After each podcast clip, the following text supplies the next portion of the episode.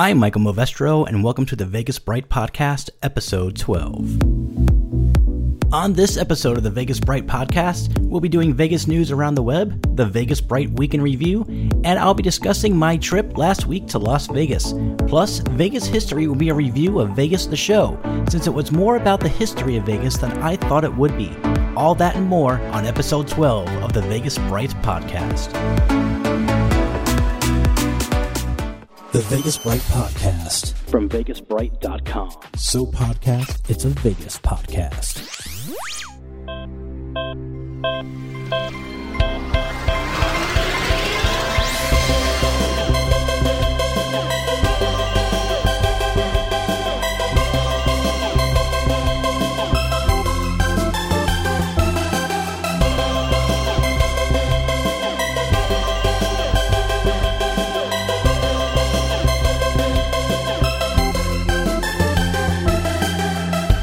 And welcome to the Vegas Bright podcast. I'm Michael Movestro, and it's great to be here. And there was no episode last week because I was in Las Vegas, so I didn't get a chance to do a podcast. And now that I am back and uh, just got things ready for this week uh, for Vegas Bright, I was like, you know what? I am eager. I am itching to do another podcast, so here I am, and it is, as always, great to be here with you fine, wonderful people who manage to download or stream and listen to this podcast. I appreciate it. Uh, you might be listening in your car or at work or maybe at home or on the go or just chilling. And I'm happy to be in your earbuds. Uh, if you would like to support the show, the best thing you can do is just go to iTunes or Stitcher and give the show a good review. I think I'm in Google Play, but I got to check. Uh, yeah, just give us a good review. Uh, that goes uh, further than that goes further than donating 10 bucks. I think cuz your review helps to get us more listeners. So if you would do that, that would be greatly appreciated. I had a wonderful time in Vegas and I cannot wait to tell you all about it. But first things first, let's take care of Vegas around the web. EDC posted some interesting numbers. Night 1 had 135,000 attendees, 30 arrests, 5 hospital visits, 193 medical calls, 6 DUIs, 3 traffic citations, and 7 traffic accidents. Night 2 had more than 135,000 attendees, 39 felony arrests, no DUIs, 212 medical calls, 12 hospital visits, 3 accidents, 34 people removed from the festival, and a fire after a pyro device failed to go off properly and caught fire to part of the stage. On the final night, night three, more than 130,000 attendees, 40 felony arrests, 212 medical calls, no hospital visits, three accidents, 41 people removed from the festival. Total attendance was about 400,000 for the weekend. The Las Vegas Sun has great galleries of fun in the heat. Uh, and you can find uh, galleries for night one, night two, and night three at Las Vegas Sun. The Las Vegas Sun reports MGM will net an additional 100 million bucks this year. Those funds will come from parking fees and other cost-cutting measures. The company had previously anticipated that by the end of 2017, its profit growth plan would result in 300 million dollars in annual adjusted earnings before interest, taxes, depreciation, and amortization. The target has now been raised to 400 million. The Las Vegas Sun also has an interesting story called Poker Limelight Shines Elsewhere but Binions is hallowed ground for players. It's a really good read for all you poker players out there. Vegas Inc. reports that fantasy sports bets in Las Vegas are continuing down a pari-mutuel path with U.S. Fantasy looking to clear another hurdle. Hockey is official for Las Vegas. It's been reported just about everywhere that Las Vegas will house an NHL expansion team at the T-Mobile Arena. The team name will be announced later as the new owner has backed away from the original Black Knights name.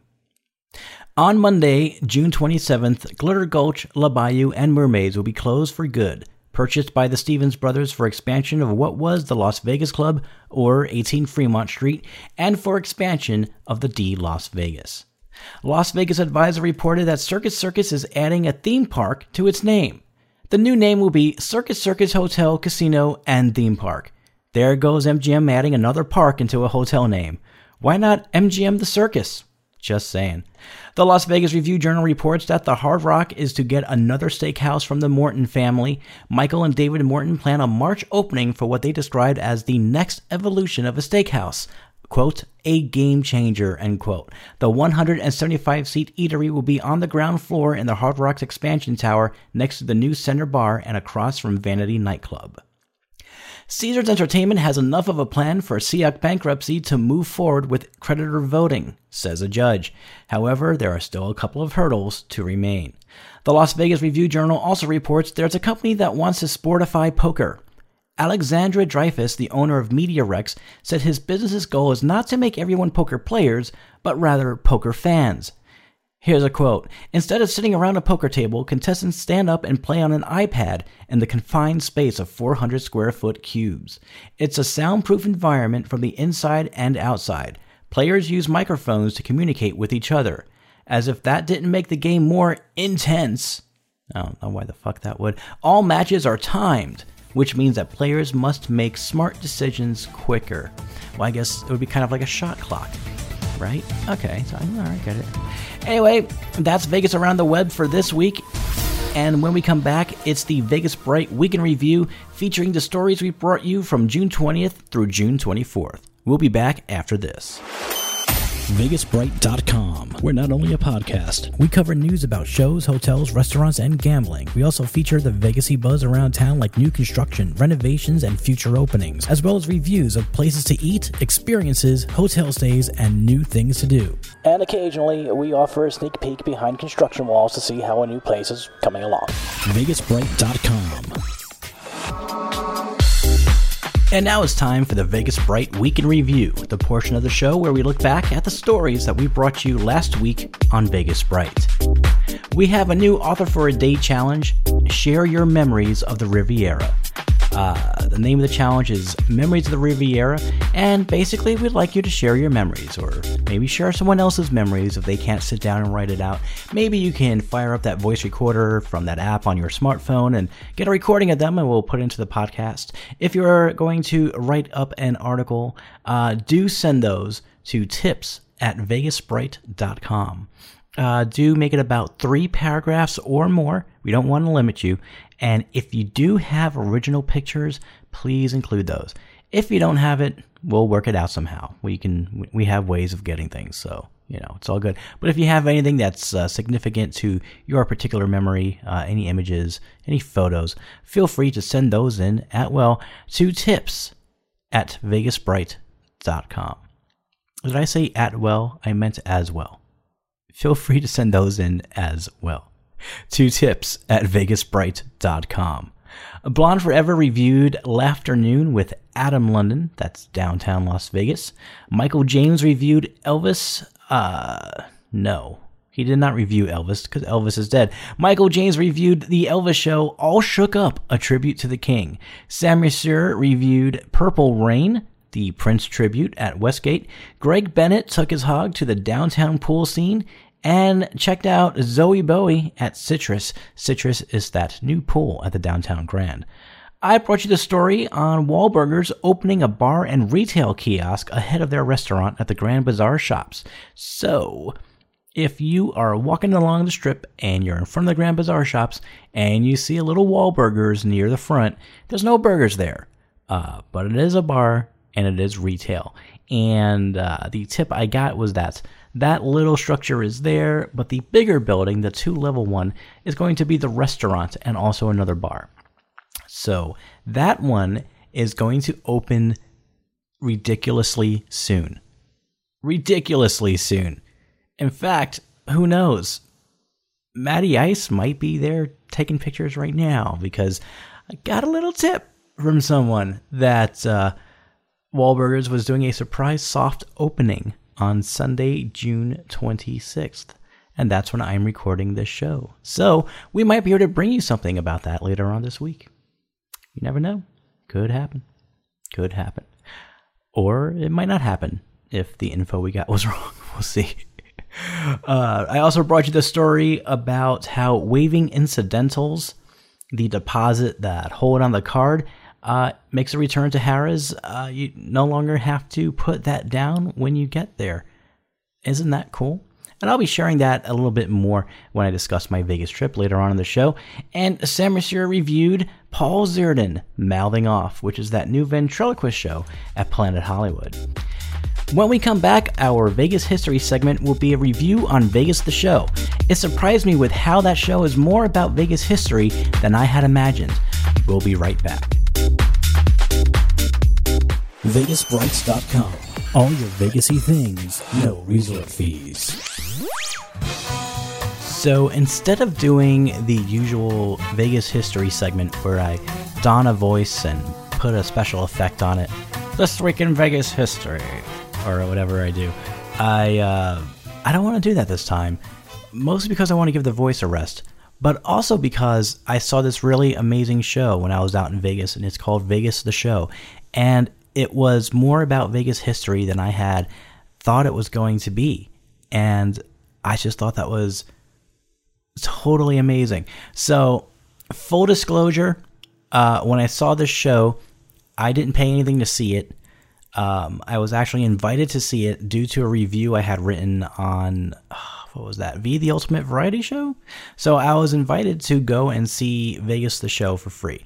Now, normally I would not have chosen to see Vegas the Show, uh, and that's only because I didn't really get it. I thought it was an impersonator show.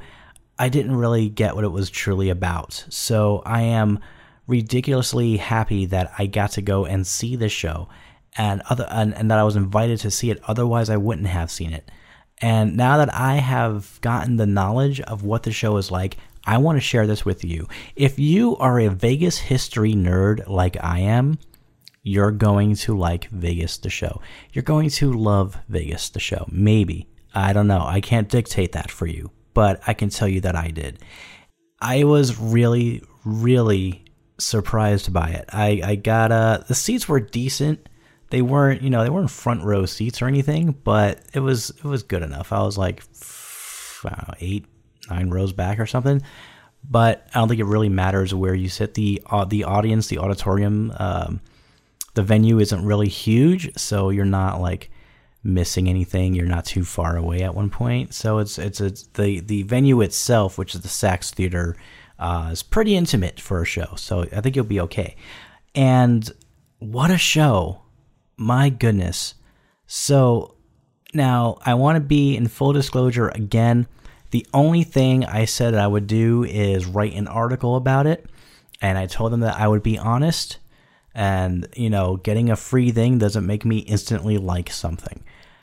And they're totally fine with that. I didn't even mention the podcast, but the show was that good that I want to be able to talk about it and not just write about it because it actually had an impact on me. So I saw the show. It was Saturday night at the Saxe Theater, and it starts off. I don't want to see. I don't want to give you too many spoilers. I don't want to mess up the show for you because there are some things in there that surprised me, and I want you to have the same surprise. But it might help you to know some of it so that you decided to go and see it instead of me just saying, "Hey, it's great, go see it."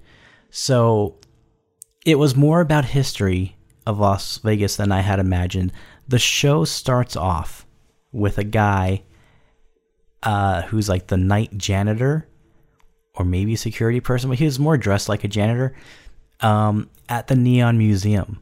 And, you know, he just walks onto the stage and he's like, oh, hey, I didn't see you there. You know, and he shines a flashlight around and he goes, you see all this place? This, uh, this represents the good old days of Las Vegas. And then it's just like, and you see the old signs, you see the Aladdin, you see the Sahara, uh, so many of them that were there. And, you know, he talks a little bit about, I used to work here and I used to do this over there. And it just gets so much better from that from that point on. It's really it's really great. I don't I'm going to leave out something here so that you're surprised by it, but it's a good thing. And then it's just sort of a a journey through the history of Vegas entertainment. And one of the things I liked about it is that these uh, there are separate performances um, from different acts that were that have performed in Vegas during what you would call the good old days or the glory days of Las Vegas or stuff like that. So you of course have the Rat Pack, you have Frank Sinatra, and you have Dean Martin, and you have Sammy Davis Jr. And don't expect impersonations so much. So don't expect perfect voice and diction from each of the actors that portray. You know, these are more reenactments than they are impersonations. So just think of it that way. But it was great. They did like uh, one of the old routines that the Rat Pack did at the Sands. They even say things like, Welcome to the showroom, or whatever they said, at the Sands Hotel. And they have the stage decorated like it would have been at the Sands. It's so cool. So it's kind of like you're reliving history. And it's just like, I'm sitting there and I'm like, I get it. I get it. This isn't an impersonation show. This is, I'm experiencing what generations before me have experienced when they went to see shows in Las Vegas. And it was just so cool. There's all these different acts. There's like the Rat Pack, there was Elton John, there was Tina Turner, Wayne Newton. Uh, oh man, I'm forgetting some because I have so many things running into my brain at once right now. There was the can can thing, and I don't even know what the history of that is. When I was a kid, there was a freaking commercial for ShopRite when I was in New York, and it's the same song, they changed the lyrics. But it was like these ladies dancing around and throwing their skirts everywhere. Like, you know, they're holding on, they're wearing them, not taking them off and throwing it, but they're like, you know, holding on to it, doing the can can and whatever, and like some little French dude running around, ooh la la, and it was that. It was it was what it was supposed to be. It was the original thing. It wasn't a Shoprite commercial, but I kept thinking about that damn Shoprite commercial, so I kept laughing in my head. But it was really well done. The orchestration, there's a big band there. There's like this. There's a big band, brass section, and everything. Uh, it's great. It's just great. Uh, and uh, the choreography was like great, was spot on. As I understand it, it was the exact choreography of the original shows. So that's why it's like you're reliving it. You're not watching an impersonation show, you're reliving what the generations before you have seen when they saw shows in Las Vegas. That's the way I look at it. And it was wonderful. Between sets, because they have to redress the stage, the curtains will close and then there'll be little like side acts that come out in front of the curtains and do something. There was a hula hoop guy, there was some gymnast dude, there was the Quiddlers who I saw at V the Ultimate Variety Show, uh, and so you'll get like entertainment between like the main show. Uh, so every time the curtains close, something happens in front of the curtains, and then the curtains open again, and it's time for the next set. Uh, so that's the way it goes. So you're always entertained. There isn't really a lull or anything like that. The singing really, really great. The lead actress, I forget her name, but she was sensational. Like she hit all the notes. This is not a lip sync show. This is live actual singing. And it's just so perfect. And there is this one part, I'm skipping a lot of stuff here because I don't want to give too much away. I want you to just watch the show and enjoy it and be like, wow, that was awesome. But there is this one scene that truly got me in the feels. And it was during the Elton John segment. Uh, and the song he did was Rocket Man. Uh, what happens is this curtain comes down, but it acts as a screen, and they project a video onto it. And uh, I got to be selective with my words here because I don't want to give it away. What happens is they play things on the curtain to the song, uh, and it's a video. Um, it's a montage, if you will, of the some of the acts that you saw on that stage, but being done by the original performers. So that Rat Pack routine that you saw, you see a clip of it being done by the original performers. The oh, the uh, Siegfried and Roy routine. There's one of those. You see it done by Siegfried and Roy. You know, so and it, and it shows like the old footage of it, so that you realize, wow, I was I was witnessing Vegas history tonight. You know, and and then these, there's other parts of the video that just I don't want to give it away because I just for a couple of reasons I don't want to give it away. Uh, one of them being uh, if I start talking about it, I might get teary again. And I don't want to do that because this is a podcast and it's a Vegas podcast. And so it's supposed to be fun. And it's not supposed to be anything that would make anyone uh, reach for a Kleenex. So, not going there, but if you love Las Vegas and you love Las Vegas history, you should definitely, definitely go and see this show. Definitely, definitely go and see it. It's uh, it's it it's a memorable experience. It's one of those shows that. All right, let's put it this way. Have you ever seen a movie? You know, you, go to the movies, you see a movie, and you leave the movie, and it's like, all right, whatever. And then, like, you don't really think about the movie anymore. This is the opposite of that. This is more like a movie that you saw that when you left there, it just made you think differently. You know, it made you wonder about things more. You know, like it just like stuck in your brain, like, oh man, I can't. Uh, what if this? What? Oh, uh, you know, and it's kind of like that. It's kind of like the end of Inception. If you've seen Inception and you left the theater and you were like, whoa, that what? What is? Oh, what if this was all a dream? Uh, uh you know, it's like that. It's like it makes you think. That's what this show did for me it makes it made me think. I left there just thinking and wow and just it was truly an experience and I want to go and see it again and bring a couple of tissues with me. And I want to go and see it again. So I think I might book it. I think I might actually go and book it and like you know pay to see it again because that's how good it was and it's just it was ah man, I can't even tell you how great this was. I, can you at least see the smile? Can you hear the smile on my face? I learned a long time ago when I was doing technical support over the phone that people can hear your smile. I hope you can hear mine. It, it truly is a wonderful show, and I would highly, highly recommend it to those of you who call yourselves Vegas nerds or Vegas history nerds. Then you then you you you got to pay the nerd dues. You got to go and see the show. Uh, that's that's it. So definitely, definitely go check it out. Vegas the show. It's at the Saxe Theater, and you can find it. Uh, Google it, you'll find the website. And the best thing about Vegas the Show is that the previews, like the preview video clips, don't even really give you the experience that you're about to have. So I'll just put it that way. And I hope I didn't spoil too much of it. I left out, oh, I left out such a good part. But yeah, I'd highly recommend it. Uh, I'd highly recommend it. So that's it.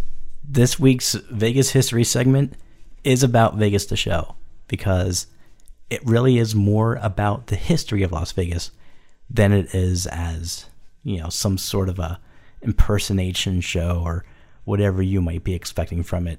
I highly, highly recommend it.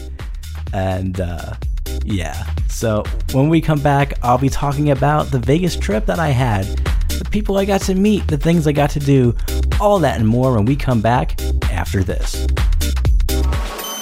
VegasBright.com, the Vegasy website where the parking is free.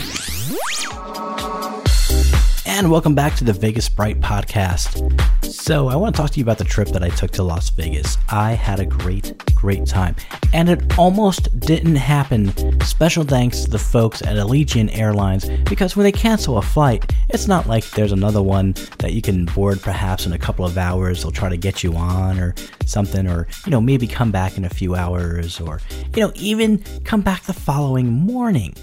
You know, oh, doesn't work that way. Because at Allegiant Airlines, if they cancel your flight, don't worry. 26 hours later, you might be able to board a plane. So I am really, really, really rethinking using Allegiant Airways. But even though the flight uh, left later than I had hoped it would, and I missed a night and a day and most of a night in Las Vegas, I did manage to make the most of my trip and I had a great time, and I want to share that with you because aren't Vegas trips awesome? Yes, they are. Uh, so basically, here is what happened. I got to Vegas, the plane landed, and that's always one of the happiest moments is as your plane is touching down and they make that awesome, awesome announcement. And I think I have some audio of that for you. So let's get to that. happy to say you are finally in Las Vegas. Woo! For your continued safety and the safety of those around you, please remain seated with your seatbelt securely fastened and all carry on safely so until the aircraft yeah. Good times, good times when you're landing in Las Vegas. All the possibilities that await you. And that was the moment right there. So we landed, got out. I decided I was going to Uber my way anywhere I was going in Vegas. I had heard such great things about Uber and Lyft. Uh, and on a recent Vegas, uh, I'm sorry, on a v- on a recent 360 Vegas podcast, uh, Mark said, "Fuck cabs, Uber is the way to go." So I was like, you know what? I gotta do this. I gotta check it out, and it was great. It was great. I'm probably not doing cabs ever again, but I will tell you, I did miss the little magazines in the back of you know the, in the seat backs of the taxis. I wasn't able to get a 24/7 Vegas guide and you know see if there were any strange ads for Asian massages, but whatever, it's fine. I think I've already beaten that to death. So, Ubered it from the airport, got to my hotel very reasonably priced. I went from let's see, I went from McCarran to Harrah's and my first ride was free. I ended up getting charged 68 cents, so the the fare would have been 1568 but i got to the hotel i got to Harrah's safe and sound as i'm in the check-in line sam Mercier sends me a text hey did you make it in i'm like yeah i'm in i'm already, i'm i'm, I'm in the check-in line oh dude come and meet me at blondie's so i was like okay, all right, just let me check in and I'll head on over. So I checked in, and that's where I found out about the resort fees. I'm sorry, not the resort fees, the incidental fees being waived at Harrah's. So I made a video about that uh, and my excitement of it, and I'm going to go ahead and play it for you right now. Hey, what's up? I just want to give you a little bit of good news. Harrah's Las Vegas is now, um, you can waive the incidentals. They used to do this a long time ago, and they stopped doing it, and they would you would have to give, either give them cash and then get it back if you didn't charge anything or what have you. They just decided recently that you no longer have to, you know, pay for an incidental fee. Uh, you can actually just have it blocked when you get here and say, I don't want incidentals. They'll block it on your room so that you can't get any, and then the money that you would have like had to wait to get back, you actually get to have and enjoy. So how cool is that? They said that they were saw that they were losing money by doing that because that money is money that could have been spent in their hotel, and instead was given back to people on the last day when they were leaving, and more than likely got spent elsewhere. So Harrah's is doing that right now. The lady I spoke to is not sure if it is across all Caesars properties, but Harrah's just started, and she underlined in her wording with me, just started doing this, like today, yesterday. So that's good news. So if you're planning to stay at Harrah's, you do not have to pay your incidentals up front. You can have them blocked and not use any of those privileges at all and have more money to have a good time with. Just thought you'd like to know. And now you know. Bye bye. So that is good news if you're planning a stay at Harrah's. No incidental fees to worry about. If you tell them, please, I would like to waive my incidentals or please block incidentals, they will make an imprint of your card in case you trash your room. So don't trash your room. I think I covered this in an article earlier this week, but for those who are listening to the podcast because you don't read the website. I just want to reiterate that. Uh, you can have it ways. You won't be able to do pay movies, you won't be able to get room service, or anything else that the incidental fees cover. But if you don't use that stuff anyways, why have them put a hold on your card when you can be using that money to enjoy Las Vegas? So, coolness. Uh, let's see what else. So, did that little video walked it over to Planet Hollywood. On the way there, I saw the little Wahlburgers location, made a mental note that I'm going to stop there and ask some questions, which I did, and there's an article on that already on Vegas Bright. I uh, was up there earlier this week. And uh, so met with Sam. This was awesome. I've been working with Sam now since July, August of last year. So I hadn't actually met him in person yet. We've talked on the phone, we've emailed, texted, and all that stuff, but never met him in person. So I was like, all right, I finally get to meet my right hand man. So I get to Blondie's, and he's there. He's he's chatting it up with some people. He's got a couple of beers in him, uh, maybe two or three. I don't know. Uh, but you know, he, he's you know, he's he's the life of the party, and uh, I notice him. He doesn't notice me I don't think he actually knew what I looked like. I think he was imagining someone taller, but that's not me. So I get there, I see him there, he's talking to these two dudes, and you know, I walk up and I sort of stand between the two dudes for a bit. you know, and Sam's talking to them, and you know, he looks at me, and you know, he, you know, and he acknowledges my presence, you know, and yeah, I just made it like I was just agreeing with whatever he was saying, and I was just thinking, I wonder how long I could pull this off. so I, uh, I grabbed a beer. Uh, I forget. I know I paid a ridiculous price for it, but uh, grabbed a beer, you know, got it open, and you know, just started sipping the beer and stood there amongst the three of them. Now I was off to the right of the two dudes, but I was still there and acknowledging the things he was saying.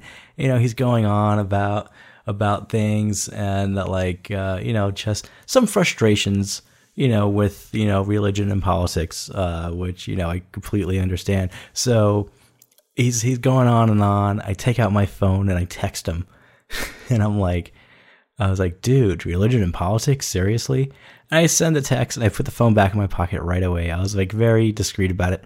And you know he's talking he's talking you know and i guess he felt it vibrate or whatever. So there was a lull in the conversation and he reaches into his pocket he pulls out the phone and someone else starts talking. He looks at the phone and then he starts looking around all puzzled confused like what? Where where is he? Is he what? I, I don't get it. Where is he? And he's looking around. I'm just there sipping my beer you know? And you know he's looking around and and he seems confused or whatever. And then he looks at me and I just sort of like smiled and raised my beer to him.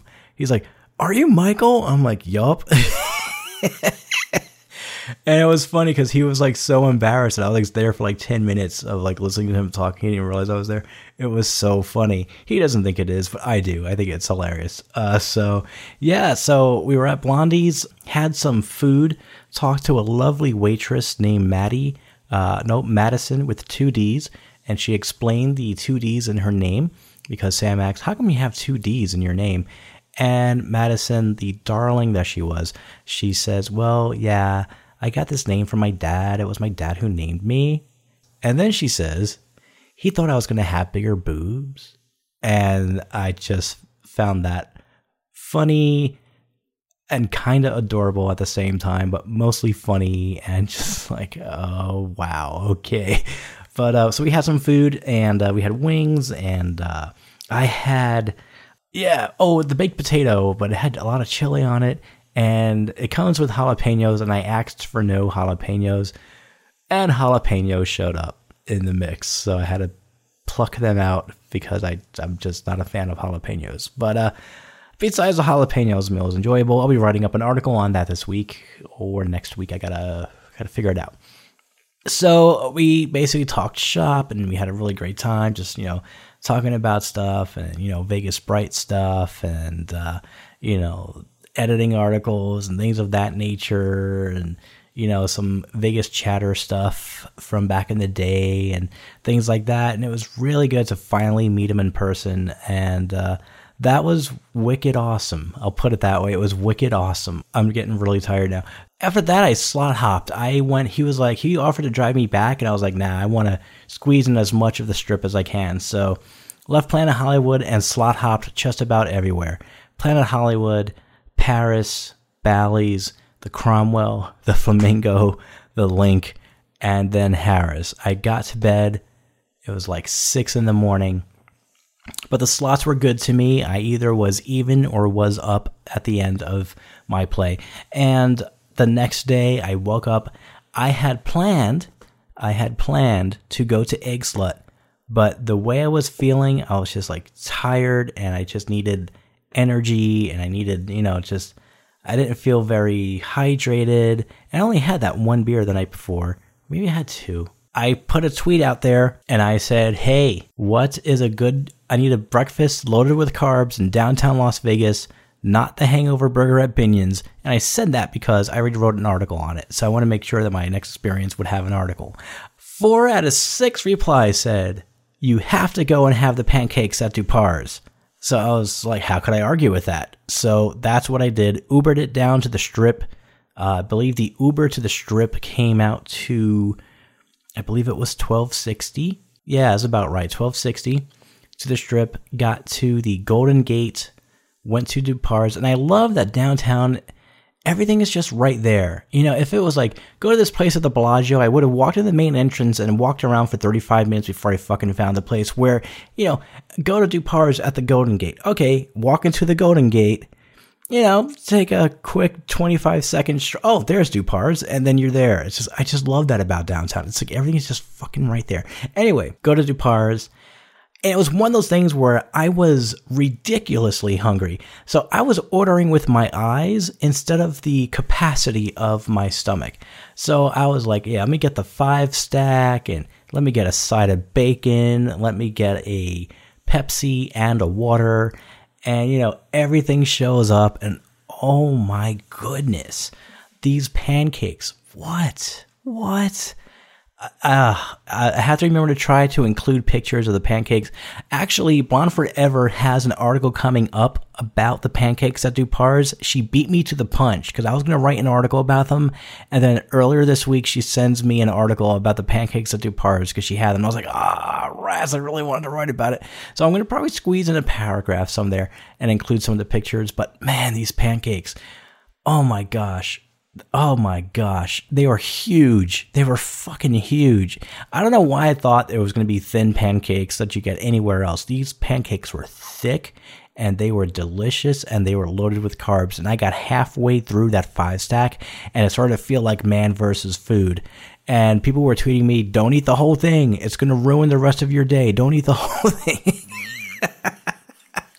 so I took their advice because I did not want to ruin the rest of my day so I had the half I had half of a five stack, but now I know that I can get I could probably get two or three a two or three stack and I'll be okay next time I decide to go to Dupar's and grab those pancakes. They were delicious, very filling, had so much energy for the rest of the day. It was it was it was it was a lifesaver. It was a lifesaver. After that, I wanted to stop by to La Bayou and Mermaids and get some Tito tickets so I can add them to my Las Vegas Tito ticket collection. So here's the thing about La Bayou, and I, I don't know why I forgot this. I remember knowing about this before I went there, but I forgot. I go to La Bayou and I pull out, I don't know, I think I pulled out about 10 bucks and I popped it into a machine. And um, you know, I'm playing the machine. I'm just trying to get it down to like, you know, 50 cents or 65 cents or something and then just get a Tito. So I get to the five buck mark and I, it starts playing back up and back down and back up and back down. And I am like at this spot where I'm just like, okay, I don't know why I can't get it below five bucks. So I'm just going to Tito out here and move to another machine and play it down. I hit cash out. Now, if anyone has been to La Bayou, you probably know what to expect by now. And I didn't expect it for some reason, even though I, I just didn't remember. But I hear and I'm like, what is going on? I look down and I see a bunch of nickels getting spit out into this metal thing. Apparently, I was supposed to grab a bucket, but all these nickels are getting spit out into the some other part of the machine. I'm just watching them come out, and it's taking forever. And I'm like, you got to be kidding me! And I just was like, I mean, I could just play it back in, and I'm trying to figure out how I'm going to walk around with all these nickels. I had uh, a meeting. Um, with Scott from Vital Vegas coming up. Uh, so I was just like, you know, I wanted to get to where I was going on time and all that. And it was just like, are you serious? All these nickels just pile up and pile up. And I'm like, I, I just, I can't. So I get up. I realize that I'm not going to get a Tito ticket from anything in that place. And I turned to the folks that were about three slot machines down. And I said, hey, there are five dollars worth of nickels right here in this thing. If you want them, you can have them. And they were like, oh, thanks. So I got up and left. I went across the street, went to Mermaids uh, to, you know, pay my respects. I hadn't been to Mermaids before, but I heard great things. So I went there and uh, I played a few machines. They're doing this thing where they're going to give away the jackpots because they have to since they're closing. They don't have another property they can transfer that to. I think Scott wrote an article on Vital Vegas about it actually earlier in the week, uh, or maybe earlier the week prior. Uh, so yeah, I was you know, just playing. Uh, I played that new Hot Shot variation, which I normally wouldn't have played because it looks kind of girly, but it's called Hot Shot Diamonds or something like that. It's it's very pink and purple, and I played that to see what that was like, and it wasn't bad. But uh, you know, whatever. Pretty much ate my money, and then I left there. And Scott's like, "All right, meet me at Long Bar," and I'm like, "Okay." So I got there before he did. I went upstairs. I played Sigma Derby. Uh, had a great time with Sigma Derby. Uh, and then uh, wrapped it up up there. Went back downstairs. Met Scott at Long Bar. So I had met Scott on my last trip. It was brief. It was right before the MGM Arena tour, uh, the media tour that we were invited to, and you know, met him. You know, BS'd a little bit, went around and took pictures. We sort of got separated, and then that was it. So I was like, all right. So we, we made plans to actually hang out, and we did. We we went to Long Bar, Long Bar, and uh, I understand the beauty of a captain and diet. I had not had a captain and diet before that day. I had had, uh, I have had, you know, rum and coke, but rum and coke is different from Captain and Diet because with Captain and Diet, you're actually getting a good quality rum as opposed to whatever the fuck I was getting back in the day. Very good, very tasty. It's good stuff.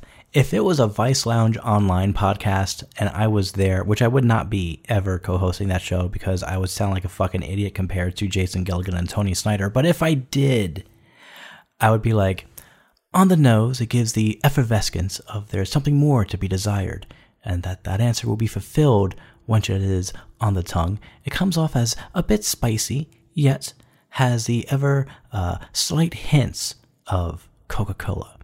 Uh, on the tongue, it's got a nice, smooth taste. Uh, the Coca Cola does very well to mask any of the harsh flavors one would experience when sipping on spiced Captain Rum by itself. Uh, there's a genuine mix of flavors uh, which goes down smooth and uh, it has a wonderful taste to it, which invokes memories of your medicine cabinet and your spice rack. It'd be something like that. I, I I'm I'm lying about the medicine cabinet. There was nothing like there was nothing like that at all. I needed something to say, and that's what came out. That's just what happens with me. But anyway, very good, Captain and Diet, good stuff. I can see why he likes it. I could see why. I can see why he, if he could swim in it, he would. Uh, so that was great. Uh, we talked shop, talked Vegas. You know, talked about what we do. It was very cool for him to. He just sort of gave me a lot of encouragement about what I do here at Vegas Bright, and uh, good job and all that. And coming from him, that meant a lot to me because he's like one of my favorite writers. So that was great. He introduced me to Derek Stevens, so I got to meet Derek Stevens, and that was cool. I shook Derek's hand, and then like 15 seconds later, I apologized for shaking his hand because I listened to Scott's podcast and I know how Derek's hand gets to the point where he has to soak it in ice because so many people shake his hand. So I was like, oh man, I'm sorry I shook your hand. I, I remember you have to soak it in ice. And he said, you know what? A lot of people tell me that because they listen to, to Scott's podcast. So I thought that was funny.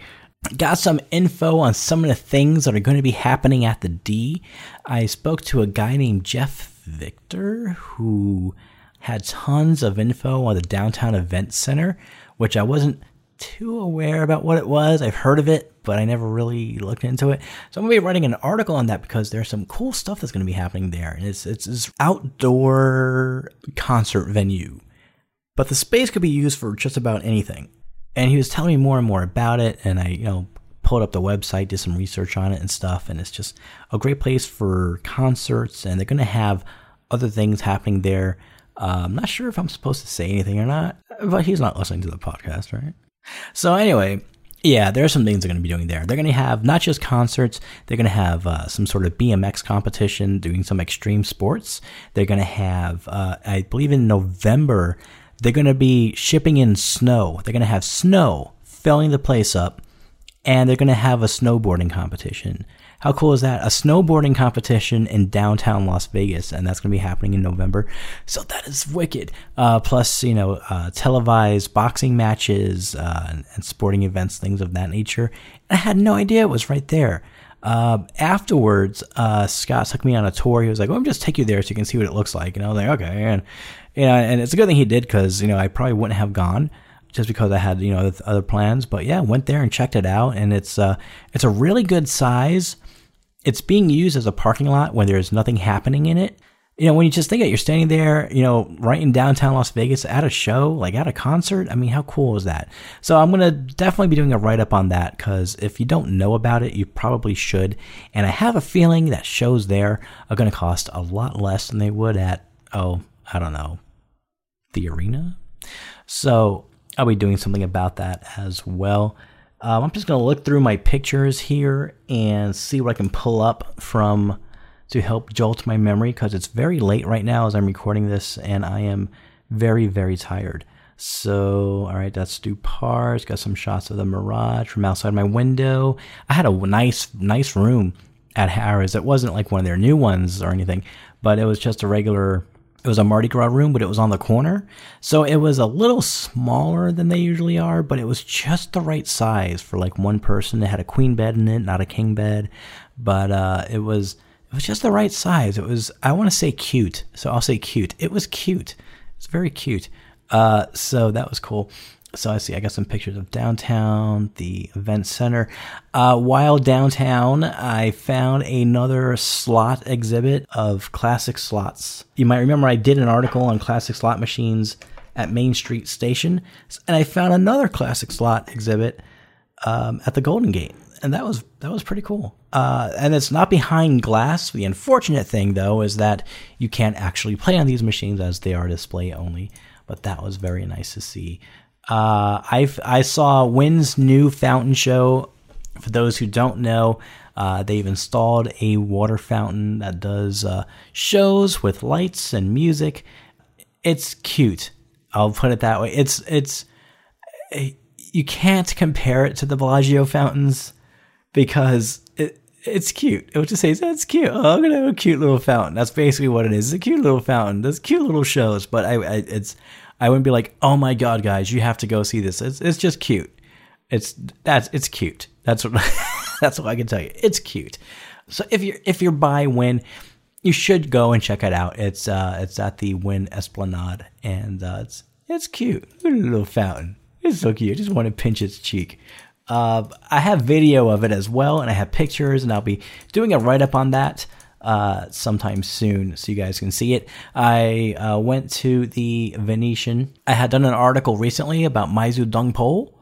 Uh, yeah, Meizhou Dongpo, no mo for show, because when I went there, the place that was slated for it all the advertisements were gone and they were just advertising other places around the Grand Canal shops.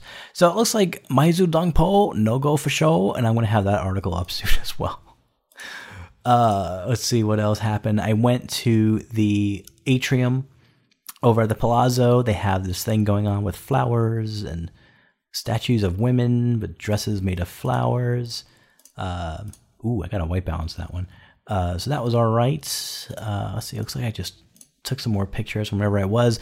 The next day, of course, that night I ended up slot hopping just about everywhere because that's usually what I end up doing. I believe I went to Bugsy's bar that night. Yes, yes, I went to Bugsy's bar that night and I sat down and played video poker for like an hour and a half. I didn't want to drink anything with alcohol in it, so I asked the uh, bartender. I was like, "Hey, can you just do something with orange juice and no alcohol?" He's like, "How about orange juice, soda water, some cranberry, and a garnish?" I'm like, "Yeah, that works." and he made this awesome like bartender's fruit punch and it was delicious. And I just sat there and I played video poker for like an hour and a half, got a good long game out of it. I didn't like, you know, I didn't walk away. Oh, no, wait, I did that night, right? I was up 60 bucks that night. Yeah, yeah. I, I got to leave with some money, so that was good. The next morning, met up with Greg C over at Peppermill. The plan was that we were going to, you know, eat at Peppermill and then take some pictures of the Riviera so I can you know see Greg C in action. And the line was so long at Peppermill, the wait was so long, we ended up going to Denny's. Uh, but then after that, we both walked over to the Riviera and we took pictures of the aftermath of the demolition. I'm sorry, the aftermath of the implosion, and of course the demolition in progress. And I got some, I got some all right shots. I got some okay shots. Greg C's are better though. I got this one wicked panorama though. I think it's just freaking sweet. So I'm going to add that to the article. But yeah, you'll see that this week. I'm going to be posting those pictures, uh, mostly the ones that Greg C took, and I'm going to throw in maybe one or two of mine as well. And it's just it's kind of sad to see the Riviera going the way it's going, but it is what it is. I had an incident where I went to. Uh, I'm not even a cigar guy. I'm not a cigar and bourbon guy. I just like listening to Vice Lounge online and learning about that kind of stuff. So, uh, so here's what happened. I went down to Davidoff Cigar Bar. That was it at the Fashion Show Mall. And the plan was I was going to go there and take some pictures of the place, you know, maybe of the walk-in humidor, maybe the inside of the place, maybe uh, you know some pictures uh, from the patio. It's it's not a huge place. Basically, it's at the bottom of a column of the fashion show mall. So I get there, I walk in, and the guy's like, "Are you here to buy cigars?" And I'm like, "Oh, actually, you know, I took out my card. You know, I'm, um, you know, from VegasBright.com. I was just, you know, I'd like to do a write up about the place and you know, take some pictures." And the waitress was just like, "Well, you need to talk to our general manager, and he's not here till four o'clock." And I'm like, "Okay, well, I'm just, I'm just going to take some pictures and write an article. I mean, it's, you know, it's basically free publicity." you know, well, you got to speak to the general manager because, you know, this is Davidoff LLC, so you should be on the safe side. I'm like, what? I was like, all right, you know what? Well, thank you for your time. And I just turned around and I left and um, sent out a tweet, you know, just went, you know, there and was told, go back later and speak to the GM. And then, of course, you know, other people jumped on the bandwagon about that. And then, uh, you know, they came back with apologies and all that. And uh, yeah, and Mark Mark Meltzer was like, "I got a bunch of pictures if you want to use it." And I'm like, "No, because now it's about the principal. I don't feel like writing about them." So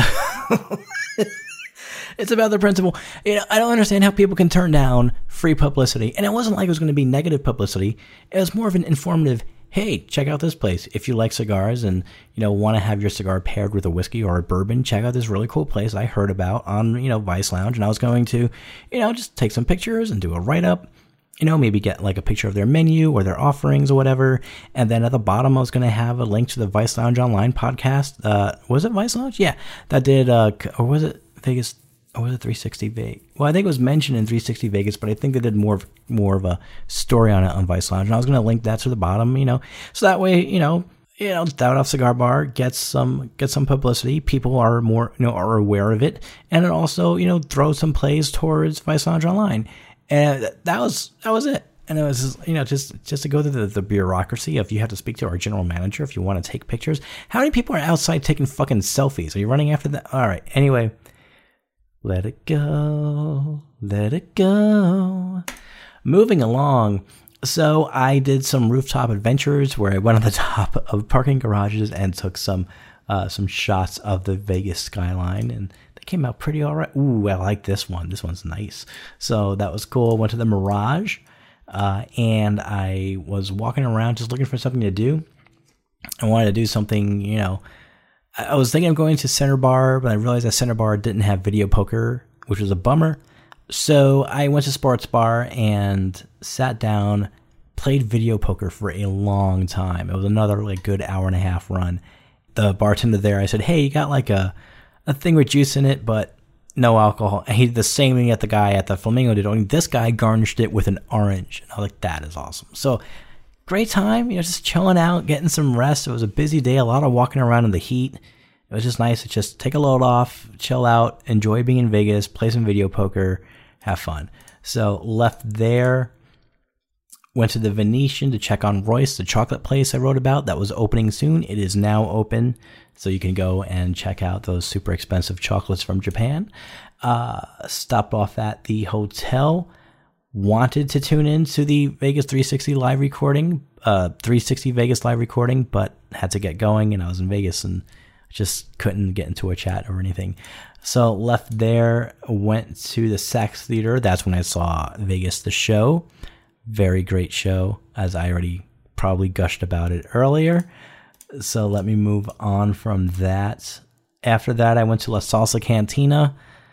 I gotta tell you, when it comes down to La Salsa Cantina versus Gonzalez y Gonzalez, I prefer Gonzalez y Gonzalez. I had pretty much the equivalent of pork carnitas uh, that you would have in New York, New York. I had that equivalent at La Salsa Cantina, and it just didn't do it for me. It was it was good. Don't get me wrong. It was good. I mean, if you're hungry, go get it. But uh, if I had to choose between that or Gonzalez Gonzalez, I'd go with Gonzalez Gonzalez. After that, um, I'm sure I slot hopped a bit. Ended up over at the Bellagio, where I made sure to go get my Palio Pronto gelato, stand out by the fountains, and enjoy the show. I believe the fountain show I saw was Uptown Funk. Went to the conservatory and took some pictures because I just like doing that when I go out there.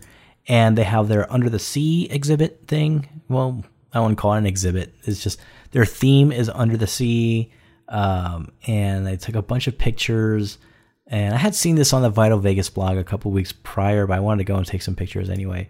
And uh, if you've seen Finding Dory or if you've seen uh, Finding Nemo, you remember Dory was that blue fish. Well, they had a bunch of her in the aquarium, so it was very. I forget what the actual species name is, but it was very cool. Uh, so yeah, I took a bunch of pictures there.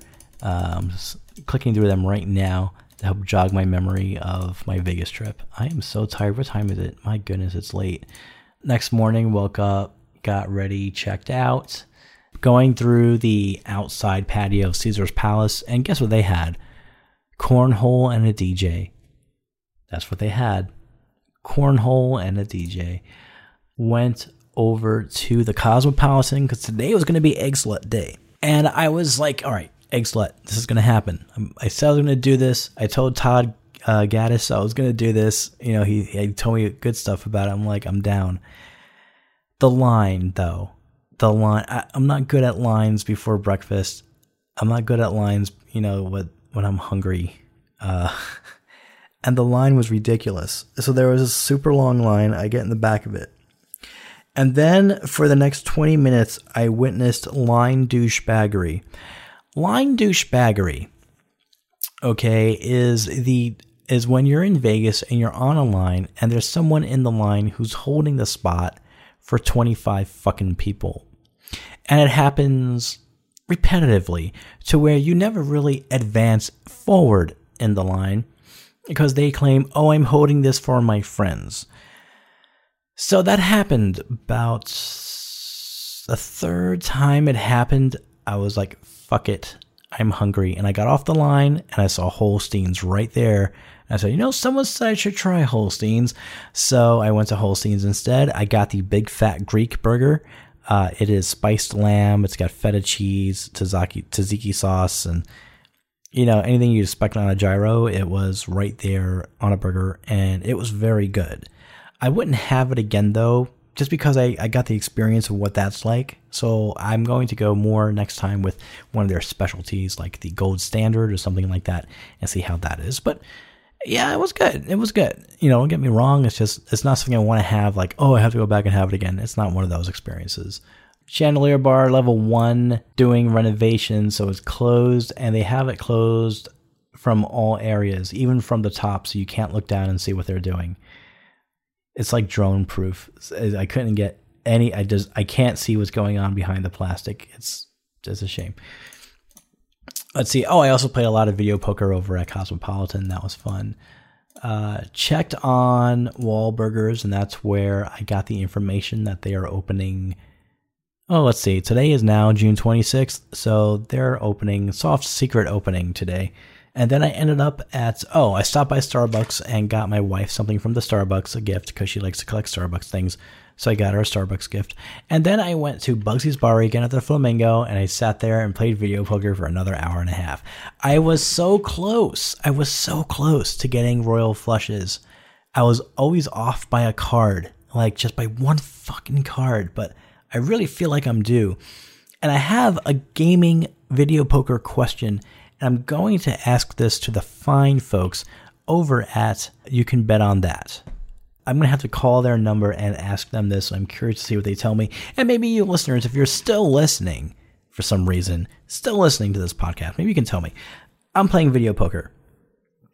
I love video poker, but I've been playing it for years. And me personally, I feel like I might be due for a royal. You know, so I started looking at ways to change my play that will give me more opportunity to get a royal flush, right? So, let's say I'm playing jacks or better, and let's say I get the following hand Ace of Hearts, Four of Hearts, Six of Spades, King of Hearts, Ace of Clubs. Now, jacks are better. I should be holding those aces, right? The Ace of Hearts and the Ace of Clubs. But gosh darn it, I totally want that royal so bad. So what I'm going to do is I'm going to change my play up. I'm going to hold the Ace of Hearts and the King of Hearts instead of holding the aces. My question is, will that increase my odds of getting a royal? Or is the odds so against me because those other three cards need to show up just right that I might as well have just hold down held down both aces instead of the ace of heart and the king of hearts. What do you suggest? If you have experience in video poker, feel free to answer that question by you can either send me an email at podcast at vegasbright.com. You can tweet me at at Vegas Bright Site. That's S I T E. Or you can put a comment at the bottom of the podcast page over at vegasbright.com for episode 12. I'd like to know. And I'm also going to be asking this question to the wonderful people over at the You Can Bet on That podcast. So that was it. And that was my Vegas trip. I ended up taking the hotel shuttle to the airport, which I normally don't do, but for seven bucks, how could you not? because Uber was doing its surge rates because all the kids were going to EDC. And so it was the rate would have been 3.5 times the regular rate. So I decided, well, maybe I'll take a taxi. So I get in the taxi line, and the guy tells me, "Yeah, man, just take the shuttle. Yeah, it's, it's seven bucks, and it goes direct there." And I'm like, "All right, might as well. Haven't done that before." And it was fine. I was the only one on it. You know, we got there in great time. It was a good ride. You know, got to take some shots of away from the strip, and it was a good experience. So that was my Vegas trip. I know I probably forgot stuff, but it was a wonderful time. I met so many people. Again, Sam Mercier, Greg C., Scott from Vital Vegas, Derek Stevens, Jeff Victor, uh, for the downtown Las Vegas Event Center. It was just a really good time. That's basically it. I think that's going to wrap up the show. Yeah, that's going to wrap up the show. Let me drink some water. I'll come back and do shout outs. Keep it streamed here to the Vegas Bright Podcast. The Vegas Bright Podcast. From VegasBright.com. So, podcast, it's a Vegas podcast. And that's going to do it for this week's episode of the Vegas Bright Podcast. This was Vegas Bright Podcast episode 12. And I want to get some shout outs to where shout outs are due to Scott from Vital Vegas. Check him out at vitalvegas.com and the Vital Vegas Podcast. To Mark Meltzer from Edge Vegas. Check him out at edgevegas.com. He writes in 85 different places, and you can find all his articles on edgevegas.com. To Adam from the Vegas Fanboy Podcast. You can check him out at vegasfanboy.com. Chris at Faces and Aces LV podcast. Check him out at facesandaceslv.com. To Mark, Karen, and Tony at the 360 Vegas podcast. Check them out at the 360vegaspodcast.com. Actually, it's just 360vegaspodcast.com. No the. Speaking of Tony, uh, shout out to him and Jason at the Vice Lounge online podcast. Also to the folks at You Can Bet on That and I don't have the site in front of me, but if you Google, you can bet on that podcast, you will find them. Uh, also to the Tipping the Odds Las Vegas podcast as well. And of course, I would be remiss if I did not mention our team at vegasbright.com to Sam Monsieur, Greg C., Paper Poster, Blonde Forever, Greg Bennett, Big AZ Marty, Michael James, Kelly Lamrock, Matty Ice, Lucky Ducky, George Adams. Thank you all for being part of VegasBright.com, and thank you, wonderful, wonderful people who are listening to this podcast right now, for tuning in and enjoying, hopefully, this show. Thank you for downloading, for streaming, for clicking in. I'm Michael Movestro for VegasBright.com. Until next time, stay Vegas and stay bright.